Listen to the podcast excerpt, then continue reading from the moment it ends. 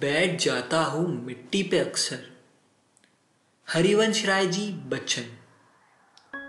कभी कभी कवि कुछ ऐसी चीज़ें लिख देते हैं, जिसे आम इंसान उसके जीवन में महसूस तो करता है, पर उसे बयान नहीं कर पाता। श्री हरिवंश राय बच्चन जी द्वारा प्रस्तुत एक बेहतरीन कविता।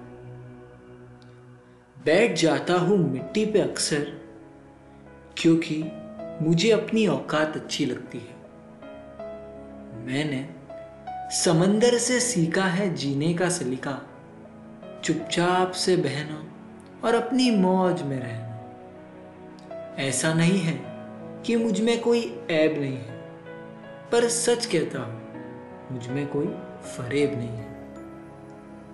जल जाते हैं मेरे अंदाज से मेरे दुश्मन, क्योंकि एक जमाने से मैंने ना मोहब्बत बदली है और नहीं दोस्त बदले एक घड़ी खरीद कर हाथ में क्या बाँध ली? एक घड़ी खरीद कर हाथ में क्या बाँध ली? ये वक्त पीछे ही पड़ गया सोचा था घर बनाकर सुकून से बैठूँगा, पर घर की जरूरतों ने मुसाफिर बना सुकून की बात मत करे गालिब वो बचपन वाला इतवार अब नहीं आता। शौक तो माँ बाप के पैसों से पूरे होते हैं। अपने पैसों से तो बस जरूरतें ही पूरे हो पाती हैं। जीवन की भागदौड़ में क्यों वक्त के साथ रंगत चली जाती है? जीवन की भागदौड़ में क्यों वक्त के साथ रंगत चली जाती है, हंसती खेलती ज़िंदगी भी आम हो जाती है। एक सवेरा था जब हम हंसकर उठा करते थे। एक सवेरा था जब हम हंसकर उठा करते थे और आज कई बार बिना मुस्कुराए ही शाम हो जाती कितने दूर निकल गए हम रिश्तों को निभाते निभाते खुद को खो दिया हमने अपनों को पाते पाते। लोग कहते हैं, हम मुस्कुराते बहुत हैं। लोग कहते हैं, हम मुस्कुराते बहुत हैं और हम थक गए, दर्द छुपाते छुपाते खुश हूँ और सबको खुश रखता हूँ। लापरवाह, फिर भी सबकी परवाह करता चाहता हूँ तो ये दुनिया बदल दो। दो वक्त की रोटी के जुगाड़ से फुर्सत नहीं मिलती दोस्तों। महँगी से महँगी घड़ी पहन कर देख ली।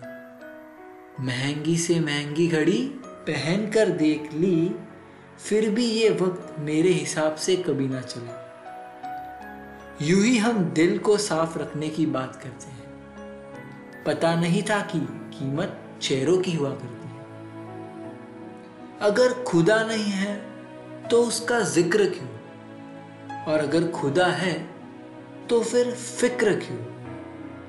दो बातें इंसान को अपनों से दूर कर देती है। दो बातें इंसान को अपनों से दूर कर देती है, एक उसका अहम और दूसरा उसका वहम।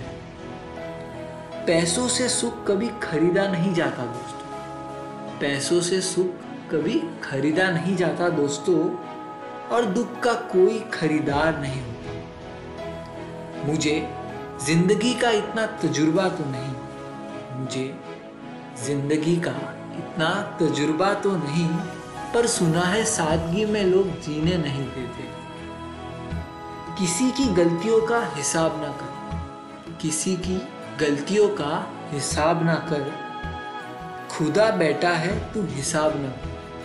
ईश्वर बैठा है, तू हिसाब ना कई बार एक चंद पंक्तियाँ में जीवन को अच्छे ढंग से जीने के लिए ऐसी चीज़ें कवि दे जाते हैं, जो शायद हज़ारों किताबों में नहीं मिल पाता। श्री हरिवंश राय जी, बच्चन।